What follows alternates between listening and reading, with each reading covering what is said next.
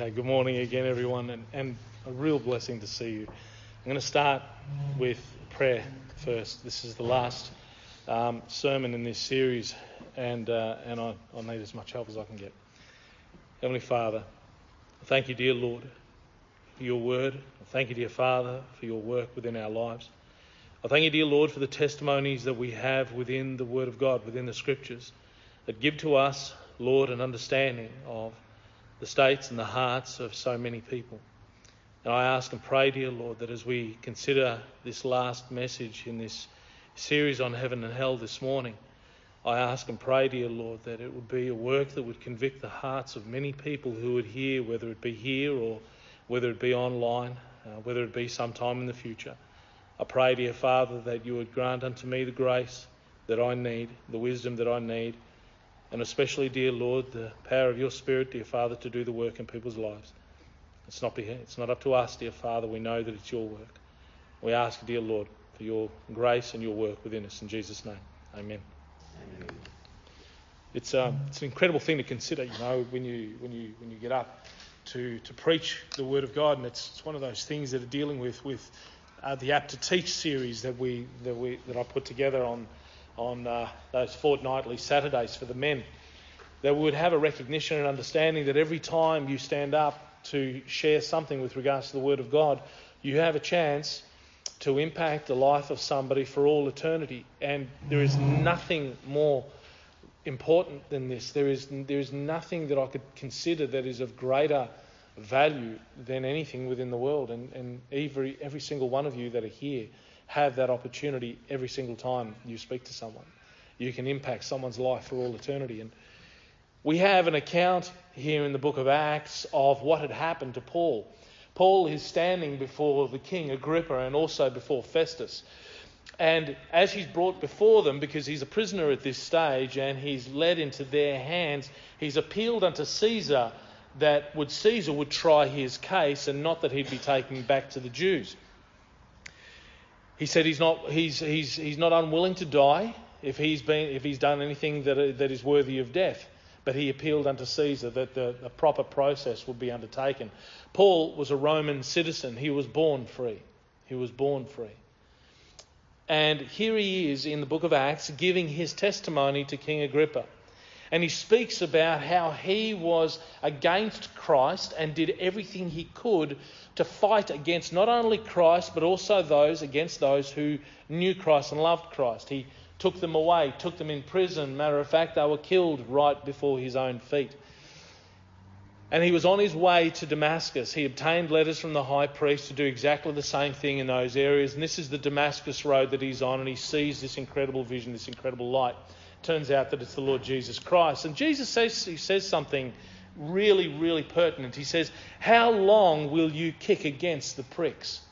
How long will you kick against the pricks? The pricks are a cattle rod. Okay, so if you can imagine, you know, you're, you're, you're, you're ploughing a field with cattle in front and you need to spur them on. You need to get them moving in the right direction. So it's a, it's a stick with a sharp point at the end of them, and it'll be sim- simply a prod in their, in their back end to, um, to move them forward, but the cattle would kick against the pricks because it's, it's, it's, it's painful. It's painful. But it was required to get them moving. And what we have here is the testimony of the Apostle Paul, but it could be the testimony of, of any one of us. I certainly know that I have kicked against those pricks well and truly but it can be certainly a description of all of us, and it's also a description of those who are yet to come to Christ. And but the most incredible testimony of all was that by King Agrippa in that last verse. Almost thou persuadest me to be a Christian.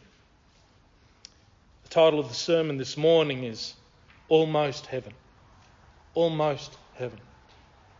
We've been dealing with a series on heaven and hell, and I've, I've done three sermons on heaven, most particularly. I've done one on death, this transition. I've only done one on the nature of, of hell. And it's vitally an important. Do- if there's any doctrine in the Bible that's more important to teach about, it is the doctrine of hell, because otherwise nothing else really has any value. Christ doesn't have any value if there was if there was no hell to be to be concerned about. Um, so it is a vitally important doctrine to uh, be able to understand. But this one here, this one is more about the people who were there. The people who have had almost heaven. Almost heaven.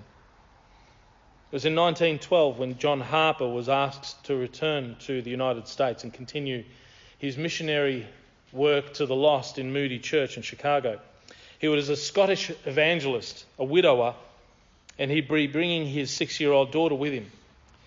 He booked his ticket on the Lusitania for April of that year, but an opportunity came up for him to take a, uh, a brand new luxury liner so John Harper decided to delay his departure for one week, and he secured tickets for himself and his six year old daughter to sail from Southampton, England to New York on the 10th of April 1912 on the Titanic.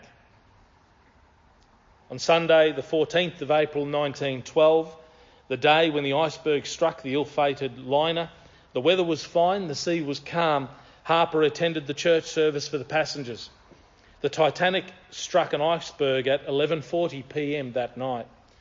As the call was issued for passengers to vacate their cabins, Harper was Harper wrapped his daughter in a blanket and he told her that she would see him again one day and passed her to one of the crewmen. As a father and a widower, John Harper was one of the few men permitted to enter into a lifeboat. But after watching his daughter safely board he removed his jacket and gave it to one of the other passengers who he believed was not saved. One survivor spoke of this preacher and distinctly remembered hearing him shout, Women, children, and the unsaved into the lifeboats. Harper knew that believers were ready to die, but the unsaved were not ready. Harper then ran along the decks, pleading with people to turn to Christ, and with the ship sinking, Witnesses stated that he called upon the Titanic's orchestra to play Nearer, My God, to Thee. As the ship began to lurch, he jumped into the icy waters and he swam to all he could reach. Is your soul saved? He was heard to cry out to each person he could in the freezing waters of the North Atlantic. Hundreds of people were in the water but only six individuals were rescued out of the water and into a lifeboat. Is your soul saved? came the cry again. No, came many responses. Believe on the Lord Jesus Christ and thou shalt be saved, came his answer again. Finally, as hypothermia set in, John Harper sank beneath the waters and passed into the Lord's presence. He was 39 years of age. How many were eternally saved from before they succumbed to the deep.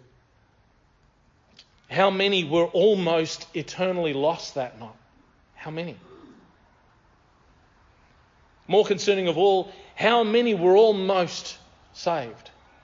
How many had attained almost heaven? King Agrippa in our text this morning was one such individual. Almost Thou persuadest me to be a Christian. Almost heaven. How much will those very words haunt him for all eternity? What of those on the Titanic who heard John Harper's selfless cry, Is thy soul saved? Uh, they knew they were in the waters. The waters there were ice. He the, the ship struck an iceberg, beloved which were in the waters. It wasn't like we, you know, we worry about jumping into a swimming pool when it's only 15 degrees. These, this, this, you're talking nearly zero temperature of the water. Sadly, the evidence that we have in the Bible is that there will be far too many people in hell who had almost, almost heaven. How many in this room? How many who hear this sermon are going to be spending eternity crying, almost? Almost. Almost was my soul saved. Almost heaven. The last time we gave some facts respecting the purpose of hell. This week we're going to be considering six groups of people who had almost heaven. And the first is the unsaved church member. The first is the unsaved church member. The example that we set before us within the scriptures is Judas Iscariot. He was directly chosen by the Lord Jesus Christ as one of the twelve who had multiple opportunities to believe the gospel but chose rather to betray Christ for 30 pieces of silver. He had almost heaven. Judas was called to the apostleship and was expected to be with the twelve. He was numbered with them. He was a member, no doubt, of the group chosen by Christ. He was a member of the church. Acts chapter 1. Turn there with me, have a look. Acts chapter 1. You're in the book of Acts. If you're still there, turn to Acts chapter 1, verse 16 to 18, three verses we'll have a look at. Peter stood up and he spoke and he testified to this very reality respecting Judas. Acts chapter 1 and verse 16.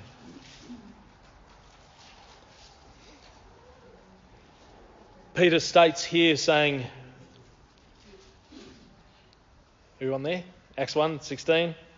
Men and brethren, this scripture must needs have been fulfilled, which the Holy Ghost by the mouth of David spake before concerning Judas, which was guide to them that took Jesus. For he was numbered with us and had obtained part of this ministry. Now this man purchased a field with the reward of iniquity, and falling headlong, he burst asunder in the midst, and all his bowels gushed out. There shall be multitudes in hell who have trusted that their church membership will save them. There will be multitudes of individuals in hell who will be testifying and saying that they have been baptized. That they've been baptized. They're all good. We're members of a church. We are heaven bound. But they have almost heaven. Almost heaven. And almost heaven is not heaven at all. These would be numbered with other members of the church who are indeed saved. They're baptized, but they are not known of Christ. They might indeed have done many miracles in his name. They might have even cast out devils in his name. But Jesus will say to them, Depart from me, ye that work iniquity. Many will be in that day that say unto me, Lord, Lord.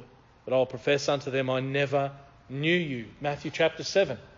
It's the scariest chapter in the Bible for those who believe themselves to be saved but are lost. How frightening that day will be when these church members, and there will be many according to the scriptures, how frightening will be the realization that they had almost heaven. Almost heaven. I was there, I sat in the pews, I sat in the church, I listened to the gospel, I listened to the preacher.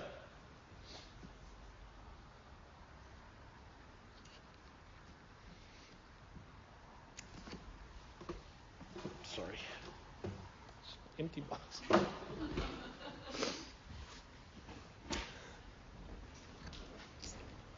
There were there will be many people in that state. One of the things that's difficult, beloved, as a pastor, I can't confirm whether or not an individual is saved. A pastor can't confirm your salvation, they can only look for indicators. And if they're careful in their duty, they will not baptize a single soul. Thank you, brother.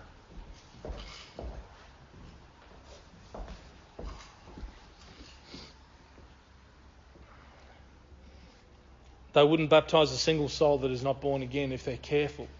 There'll be questions to ask, and questions to ask that will testify of your own salvation, but ultimately only God knows the heart, and only you, you who are and have the Spirit of God, or potentially the Spirit of God, can testify to the truth of it.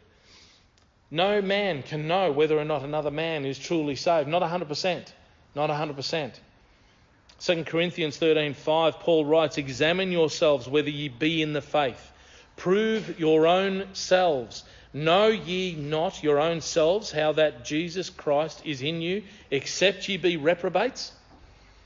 There's three calls at least in the scriptures that we are to examine ourselves whether we be in the faith. We need to know whether or not we are truly born again. And I could ask you those seven questions and you might answer them perfectly. And so you might become a church member, you might be baptized, you might get your little certificate. You're going to need your little certificate, you've got to show it to Peter. Don't lose it, don't lose it, because you're not going to be able to get in otherwise. They don't have QR codes in heaven. be aware that it's not the certificate that's going to save you. It's not your baptism that's going to save you. It's not your membership in a church that's going to save you. It is whether or not you are born again.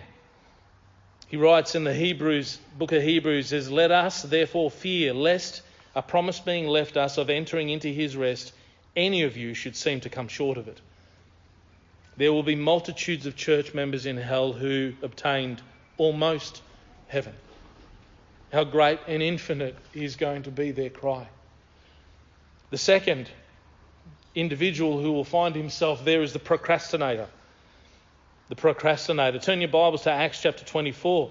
Before you were in Acts chapter 26, you were listening to Agrippa. Felix was there. Now listen to Felix in Acts chapter 24, a couple of chapters beforehand. Acts chapter 24. Consider this example as a procrastinator. Acts 24 and verse 24. We'll start there. Verse 24. And after certain days, when Felix came with his wife Drusilla, which was a Jewess, he sent for Paul and heard him concerning the faith in Christ. And as he reasoned of righteousness, temperance, and judgment to come, Felix trembled and answered, Go thy way for this time. When I have a convenient season, I will call for thee. Go thy way. When I have a convenient season, I will call for thee. You can tremble at the word of God when it's preached, and you can have it affect you in that particular way, and you can escape it temporarily. You can do that this side of eternity. You can do that. You can be offended at the word of God. You can be convicted in heart. You can tremble at the words of the living God when it is preached. And you can escape from it. Wait for a convenient season. But there is going to be a time in hell where you will not be able to escape. During the preaching of the most famous sermon in modern history by Jonathan Edwards, it's preached on the 8th of July, 1741. It was simply titled sinners in the hands of an angry God. It is, to this day, the single most famous sermon, other than the ones that we might find in the scriptures. It was recorded that men held onto the rails of the pews, fearing hell would quickly swallow them up at any moment. Quoting from a diary entry by the Reverend Stephen Williams, who was present at that meeting, he said he writes this. And before ye sermon was done, there was a great moaning and crying, and throughout ye whole house, What shall I do to be saved? Oh, I am going to hell. Oh, what shall I do for Christ? And yet ye minister was obliged to, to desist. The shrieks and cries were piercing. Edwards was unable to, pre- to finish preaching that sermon on that instant. That evening, because of the trembling of the congregation.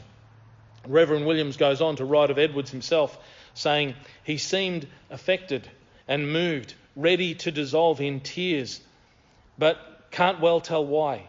This is in his diary. That was in his diary entry. The trembling of the heart and the worry of the soul is not sufficient to save a man. It's not sufficient to save a man. So bothered was Felix by the message of Paul that he longed rather not to suffer further temporary trembling. He desired relief and rest for the conviction sparked by Paul's words. Go thy way for this time. When I have a convenient season, I will call for thee. Almost heaven. How many people have you preached to? How many people have you shared the gospel with who have been actually convicted by the word of God, convicted by what you said, but said, eh, I'm not ready yet? Go thy way. Go thy way. The rich man being in torments. The phrase in Luke 16 is in the perfect present tense. It's in the perfect present tense. That means it is now present and ongoing. It doesn't, it's not concluded. The Bible says, And the smoke of their torment ascendeth up for ever and ever, and they have no rest, day nor night. Revelation 14:11. If you tremble now, and if you tremble now, don't wait for a convenient season. I think that's the point. If you tremble now, do not wait for a convenient season. because you might have a temporary arrest now, but you won't have a temporary arrest later. There should be no expectation of a convenient season, no expectation of being kept out of hell. One moment. Sorry. Of being kept out of hell even until tomorrow. One of the points of the famous sermon spoken by Jonathan Edwards was simply this. He said this There is nothing that keeps wicked men at any moment out of hell but the mere pleasure of God. By the mere pleasure of God, I mean his sovereign pleasure, his arbitrary will, restrained by no obligation, hindered by no manner of difficulty, any more than if nothing else but God's mere will had, in the least degree or in any respect whatsoever, any hand in the preservation of wicked men one moment. He writes on and he says, It is no security to wicked men for one moment that there are no visible means of death at hand. Tis no security to a natural man that is now in health and that he don't see that he don't see which way he should now immediately go out of this world by any accident, and that there is no visible danger in any respect of his circumstances. The manifold and continual experience of the world in all ages shows that this is no evidence that a man is not on the very brink of eternity. Go thy way for this time. When I have a convenient season, I will call for thee. Hell will be filled with such people who had the very opportunity to perfectly, perfectly presented with the gospel, even imperfectly presented with the gospel, who will tremble as Felix did and almost, almost, almost heaven, but procrastinated for a more convenient season. The convenient season is now. It's been said that the greatest lie that has ever come out of the pit of hell is one simple phrase there's plenty of time. There's plenty of time. That was my mum. that was my mum. I shared the gospel with her. I broke my heart to her with respect to the truth of it. But she was waiting. She was waiting for uh, something else. And she was saying, I believe what you're saying. I know what you're saying. And I, and I believe that it's true, but I'm, i just I don't want to completely believe it right now. I, I, just I want to wait until just in case it's not true. It's, it's, it's a strange logic that she had. It was almost as if that was the only hope that she knew was potentially available for her.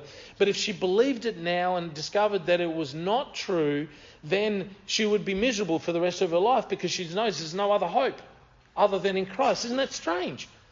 I could understand what she was talking about. And I asked her, What are you waiting for? You have no idea, number one, whether your affections are going to be tuned to Christ at a time where you're going to depart. You have no idea if you're going to be taken by an accident. You have no idea if you're going to, if your last breath is going to even have the time to consider anything other than what you're going through in that time. My mum ended up having cancer, and she suffered with it for several years. And and then she was finally taken away. And I don't know. I don't know. There, there are things there that I, I've, I've mentioned it before that I think that she might be saved, but I don't know the answer to it. But I know that I did everything I could to share the hope of Christ with her. I couldn't do anything more than that. The third person in hell will be the unbeliever, and an interesting one at that. And I would, I would put to you that this unbeliever and these types of unbelievers had almost heaven. Turn your Bibles to Luke chapter 23. Luke chapter 23 is the testimony of Christ on the cross. And we, we, remember, we remember something very curious, and that was that there were two other malefactors with him. One on the one side, one on the other, as, uh, as our imagery provides for us. There were two other malefactors led with him to be put to death. And in Luke chapter 23, verse 39, it says, And one of the malefactors which were hanged railed on him, saying, If thou be Christ, save thyself and us. But the other, answering, rebuked him, saying, Dost not thou fear God? Seeing thou art in the same condemnation? and we indeed justly. For we receive the due reward of our deeds, but this man hath done nothing amiss. And he said unto Jesus, Lord, remember me when thou comest into thy kingdom. And Jesus said unto him, Verily I say unto thee, today shalt thou be with me in paradise.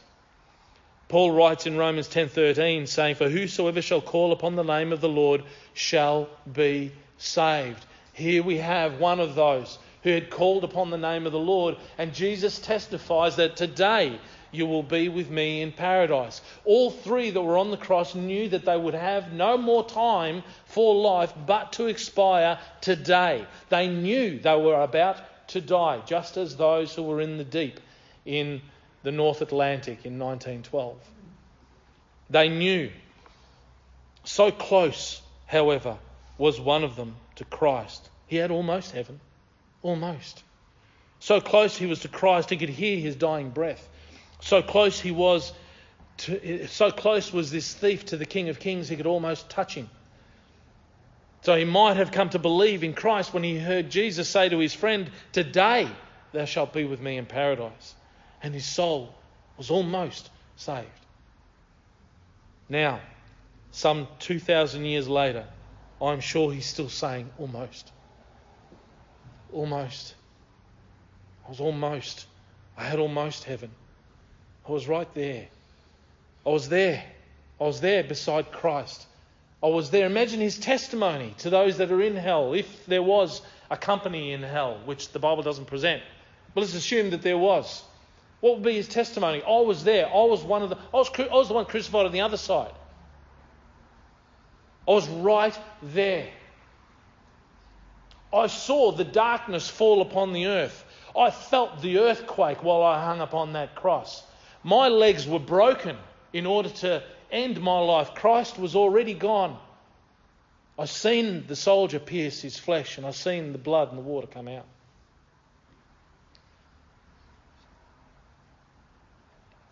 I was almost saved. I can't imagine it. I can't imagine it. I can't imagine to consider within my mind what other plans he might have had to escape hell. I mean, could he have made some other plans? Was there any other option for him? He was up there as a thief, and justly so, according to his friend. He knew he would enter eternity shortly, but simply could not believe.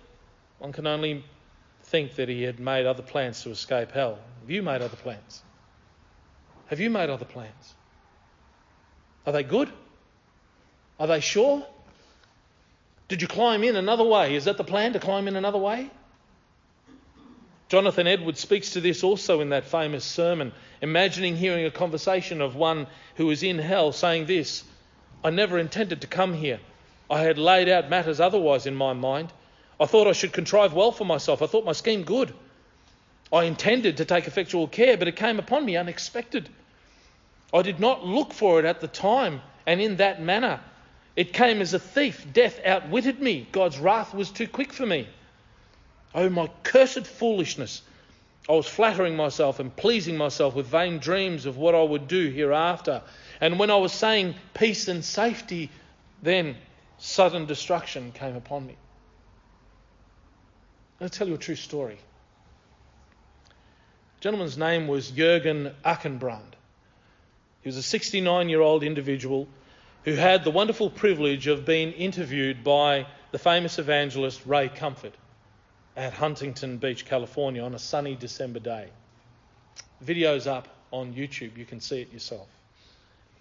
He heard the gospel from Ray Comfort many times because he would always find himself parked in the same bench in the same place on the same beach while Ray Comfort was sharing and preaching the gospel at the beach. He'd heard him preach often, but that day Ray preached to him personally. And again, you can see it on YouTube. He was a fit man who expected to live another 20 years.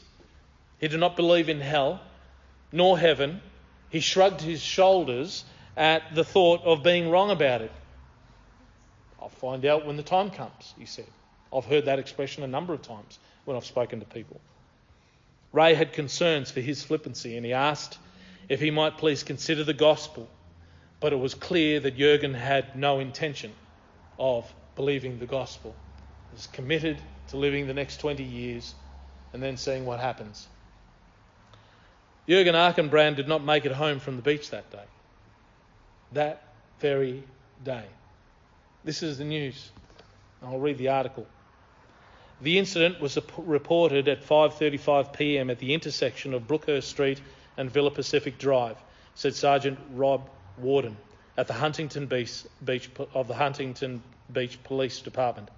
Arkenbrand had a dark ha, Arkenbrand, Ankenbrand and a dark coloured Toyota 4Runner were exiting Villa Pacific Drive onto Brookhurst Street when the driver turned left to go north on Brookhurst Street and crashed with Arkenbrand, who was moving in tandem along the driver's side of the 4Runner. Arkenbrand fell on the southbound lane and the driver fled the scene. Arkenbrand was then struck a second time by a white Honda Odyssey van travelling south on Brookhurst Street. Arkenbrand died at the scene.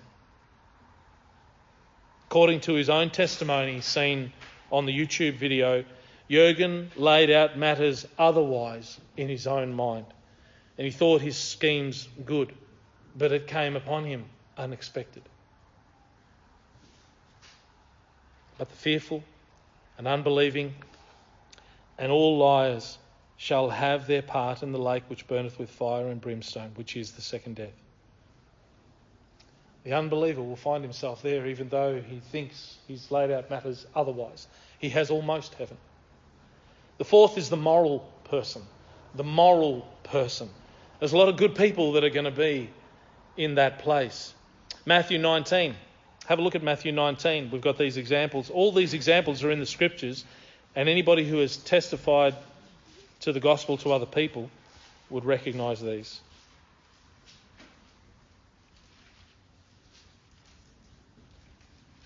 The moral person. Matthew chapter 19. We remember this young man. He's known as the rich young ruler in other passages. Matthew 19, verse 16. We'll take from 16 to 22. It says, And behold, one came and said unto him, Good master, what good thing shall I do that I may have eternal life? And he said unto him, What callest thou me good? There is none good but one, that is God. But if thou wilt enter into life, keep the commandments. And he saith unto him, Which? And Jesus said, Thou shalt do no murder, thou shalt not commit adultery, thou shalt not steal, thou shalt not bear false witness, honour thy father and thy mother, and thou shalt love thy neighbour as thyself. The young man saith unto him, All these things have I kept from my youth up, what lack I yet? Jesus said unto him, If thou wilt be perfect, go and sell that thou hast and give to the poor, and thou shalt have treasure in heaven, and come and follow me. But when the young man heard that saying, he went away sorrowful, for he had great possessions. So close, so close he could touch it. So close he could touch it. Almost, almost heaven. This, this young moral man had done no wrong according to his own evaluation. He'd killed Never killed anyone. He never committed adultery. He never stolen. He never lied. He honoured his parents. And apparently he loved his neighbour. The moral person is indeed one who is a good husband or a good wife. Uh, always has been a good father or, or a good mother. Pays his bills. He honours the laws of the land. There are no civic sins associated with the moral person. And we all know people this way. There's a lot of people that I've known this way that are just they're just good people. They're good people. They love other people. And I'm being very sincere with regards to this. They're good people. Speaking of the same man in Luke's account, Christ says, Yet lackest thou one thing. Come, follow me. Luke 18:22. Almost heaven. Only come and follow me, says Christ. Beloved, it's not the horizontal relationship of moral goodness that separates man from God, it's the vertical one. That's the problem. It's not a horizontal relationship. We keep talking about, you know, I don't hurt other people, I don't do wrong things by people, I, I do good things by people, and the horizontal relationship could be absolutely perfect. And we've known many that are that way. It's not the horizontal relationship that separates us from Christ, it's the vertical one. We've got a broken separate, we've got a broken relationship with God. It's completely broken. It's not there. And that's why Christ came. That's why he died. That's why he came to mend. And that's what it's incumbent upon every individual to believe the gospel that it may be mended. The moral law is given to us in Exodus chapter 20, not to follow to gain eternal life, but to reveal that no matter of how moral we are in civic terms, we are still sinners before a holy God. It was Isaiah who wrote of the value of our morality before God. You remember it? Saying, But we are all as an unclean thing, and all our righteousnesses are as filthy rags, and we all do fade as a leaf. And our iniquities, like the wind, have taken us away. Paul wrote the purpose of the law in Romans 3:20. He says, "Therefore, by the deeds, listen to this, by the deeds of the law, there shall no flesh be justified in his sight." Why? For by the law is the knowledge of sin. The Ten Commandments are there as a mirror. You want to know what you look like? Look in the mirror. Look in the mirror. Chances are you're going to see your reflection, you know? And there are going to be things within that reflection that you're going to be considering as imperfect. Well, that's exactly what the law is. The law is a mirror. It shows us where our moral state truly is, and it compares us. It was in Galatians. Paul speaks about it in Galatians. He speaks about the law as a schoolmaster. Do you know what it's a schoolmaster for? It's a schoolmaster to prepare us for Christ. The law is a schoolmaster to prepare us, to help us realize that we are lost, that we are not as good as what we think we are. And before God we stand under judgment. In Galatians 3:24, he says, "Wherefore the law was our schoolmaster to bring us unto Christ, that we might be justified by Faith. Faith.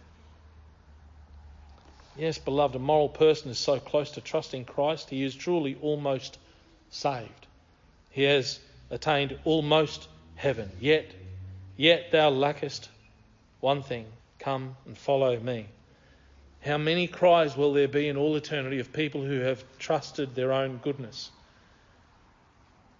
Do you know what? It's the greatest stumbling block of their lives if you've shared the gospel with anybody, that's a stumbling block that comes up time and time and time again, doesn't it? I think I'm good enough. I think I'm good. I think my good outweighs my bad. Well, who doesn't believe that exactly? You know, we compare where? Do we compare vertically? No. Again, we're running the, the, we're running a miss. We're still comparing horizontally. Well, I'm better than that bloke. I'm better than her. Well, at least I don't. Or like in Jurgen's case, who doesn't? Do this and this and this. Who doesn't? They all do this and this and this. Everyone does this and this and this. You're not going to be judged according to what somebody else does. You're going to be judged according to your own sins individually. How many people do you share the gospel with today who believe themselves to be good people? This goodness measured by themselves and compared among themselves will be the one thing that keeps their mind away from everlasting life. It's the primary objection of multitudes. And so hell will be populated by multitudes of moral people who offer to God their filthy rags. You will always have more chance of converting a man who knows he is wicked than converting one who believes that he is good. The fifth individual is the humanist. The humanist. The humanist. We got the example in 2 Kings, Kings chapter 5. Naaman, the captain of the host of the Syrian nation, came to Elisha to be recovered of his leprosy. Leprosy is a picture of sin in the scripture, but it's a physical leprosy that Naaman is dealing with. And in 2 Kings 5:10, Elisha sent a messenger unto him, saying, Go and wash in Jordan seven times, and thy flesh shall come again to thee, and thou shalt be clean. But Naaman, Naaman betrays the heart of the humanist perfectly, who desires to undertake such cleansing his own way, wants to do it his own way. He responds in verse 12, saying, are not Abana and Pharpar, rivers of Damascus, better than all the waters of Israel? May I not wash in them and be clean? So he turned and went his way in a rage. And then obviously the, he had other people who were accompanying him and they steered him back to a better course. Well, if he had a, told you to do some great thing, would you not have done it? Well, how much more if he tells you to just wash and, join, wash and be clean? You know? But that's not the humanist. The humanist wants to enter in another way. They want their own way to determine which way they'll. They're, almost heaven. It's almost heaven for them. The scriptures present the modern humanist pretty well. These are those who deserve salvation. These are the philanthropists of today. These are the social justice warriors of today. These are the social reformers of today. These are those who think to change times and laws. Indeed, they are destroyed by many good intentions. These are those the Bible speaks of as saying, the tender mercies of the wicked are cruel. Well, today, Bill Gates wants to solve the op- overpopulation problem with and through education. Today, Bill Gates wants to solve world poverty through infertility. Today, Bill Gates wants to solve viruses through gene therapies. Today, Bill Gates wants to solve global warming by darkening the sun. I'm not kidding you. I'm not kidding you. He wants to darken the sun with chalk dust. Chalk dust wants to have thousands of planes flying in the atmosphere to darken the sun. I don't mind him doing that over his backyard. That's cool, you know, but not over mine. You know, uh, admittedly, they don't know what the consequences are going to be. Anyway, the modern humanist says we don't need God. The modern humanist instead pretends to be God.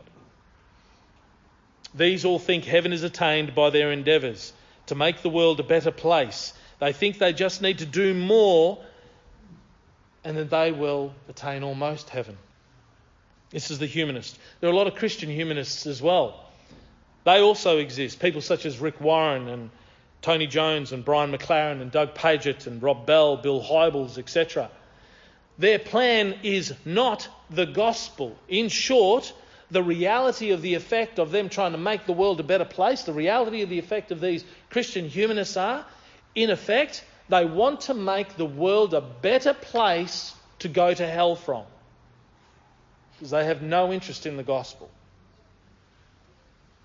Men such as this, who profess Christ in name but have their hearts so far removed from him, will find themselves occupying the place of many for whom Jesus simply asked, How shall they escape the damnation of hell?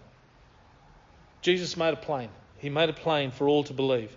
John 5:24 Verily verily I say unto you he that heareth my word and believeth on him that sent me hath everlasting life and he shall not come into condemnation but is passed from death unto life John 8:24 he writes he says I said therefore unto you that ye shall die in your sins if ye believe not that I am he ye shall die in your sins John 14:6 Jesus saith unto him I am the way the truth and the life and no man cometh to the father but by me. It's one way, it's Christ's way, it's not the way of the humanist, which is an individual as everybody else. They have almost heaven, but they are lost. The last individual that we will find in hell who, is, who attained almost heaven is, wait for it, the religious person. The religious person. Last of the people whose souls could attain almost heaven is the religious person. Jesus spoke of them. Turn your Bibles to Matthew chapter 5. Well, turn to Matthew chapter 23. Go there, Matthew chapter 23. And have a listen to how Jesus speaks to these religious individuals. Matthew 5:20 he actually says except your righteousness shall exceed the righteousness of the scribes and Pharisees you shall in no case enter into the kingdom of heaven. Did you get that? Your righteousness needs to exceed that of the Pharisees. Matthew chapter 23. When we consider the force of the Lord's condemnation of the religious person, uh, there seems to be little doubt that they are not going to be in heaven. Have a look from verse 25. We'll read through to verse 36 to get the impact of it. I could have made it longer because he spends almost that entire chapter dealing with the Pharisees. But I want you to listen. We, we speak about Jesus a lot of times. We speak about Jesus a lot of times as sweet gentle, mild mannered Jesus. We don't think of him as God manifest in the flesh. It's the same individual in the Old Testament as in the New.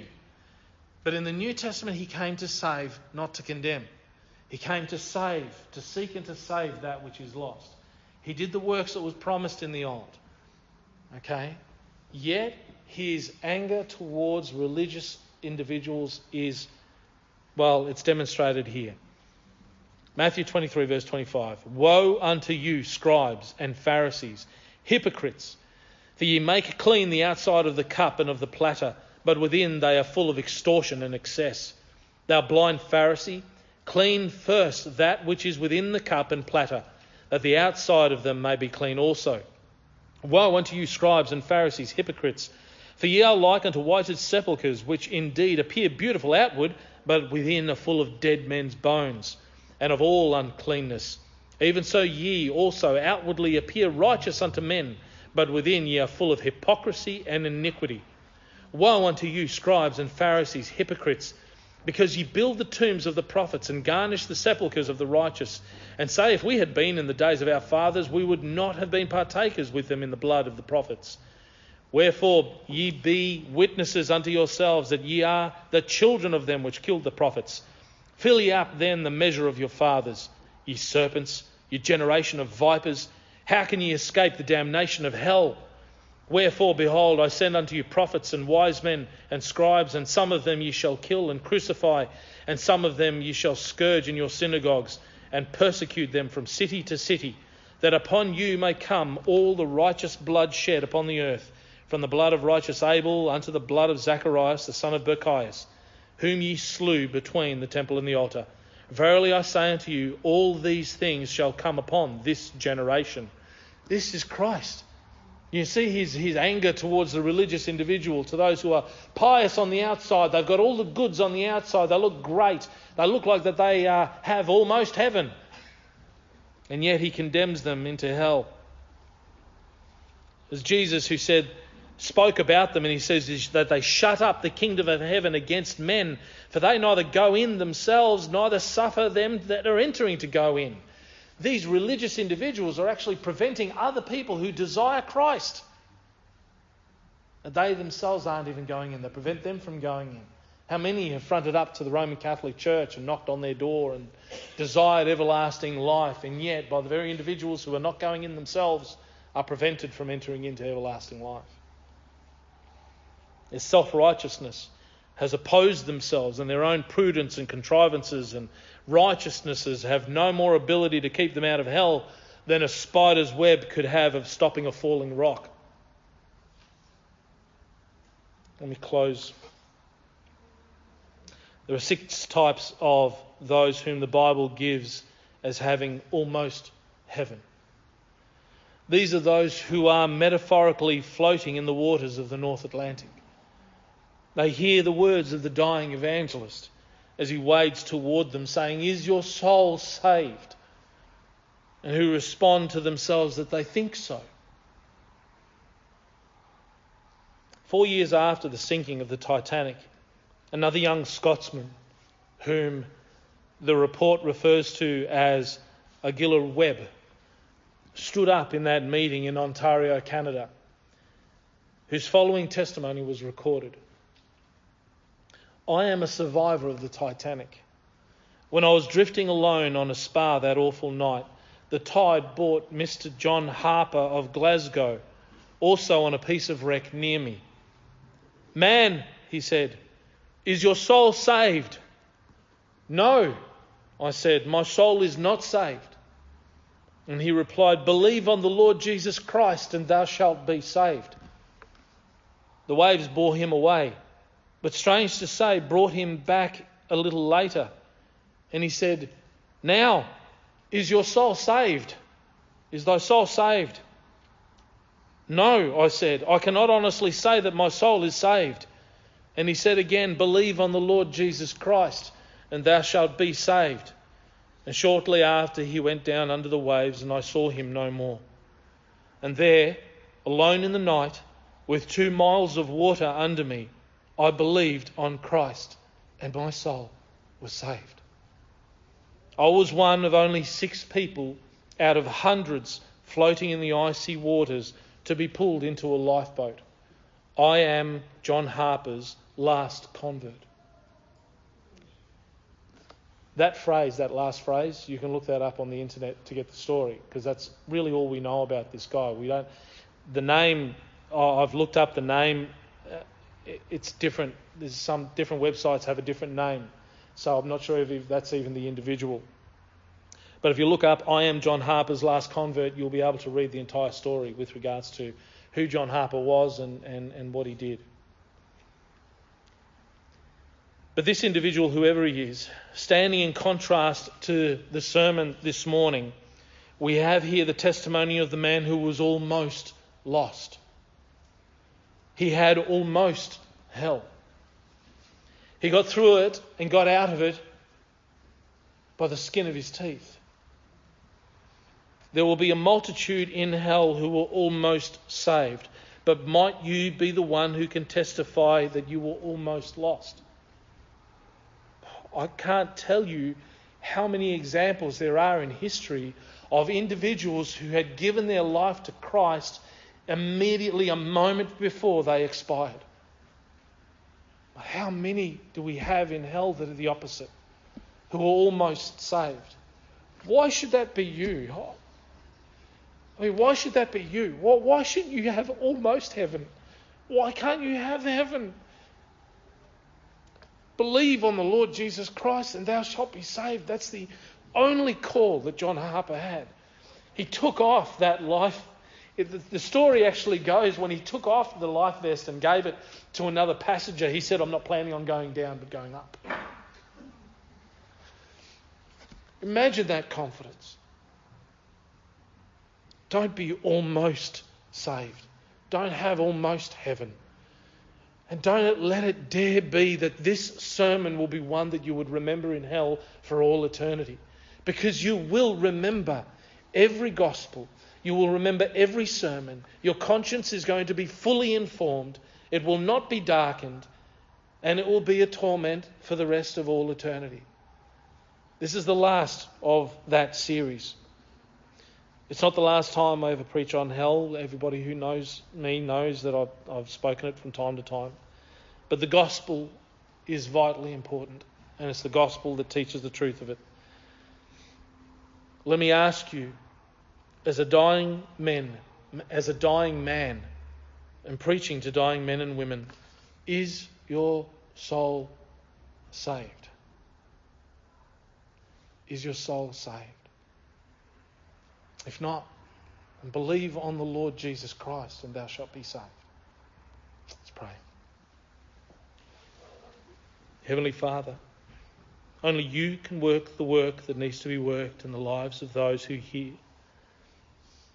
Only you, dear Lord, can save a soul. And they, dear Lord, it is their will, dear Father, that must be changed.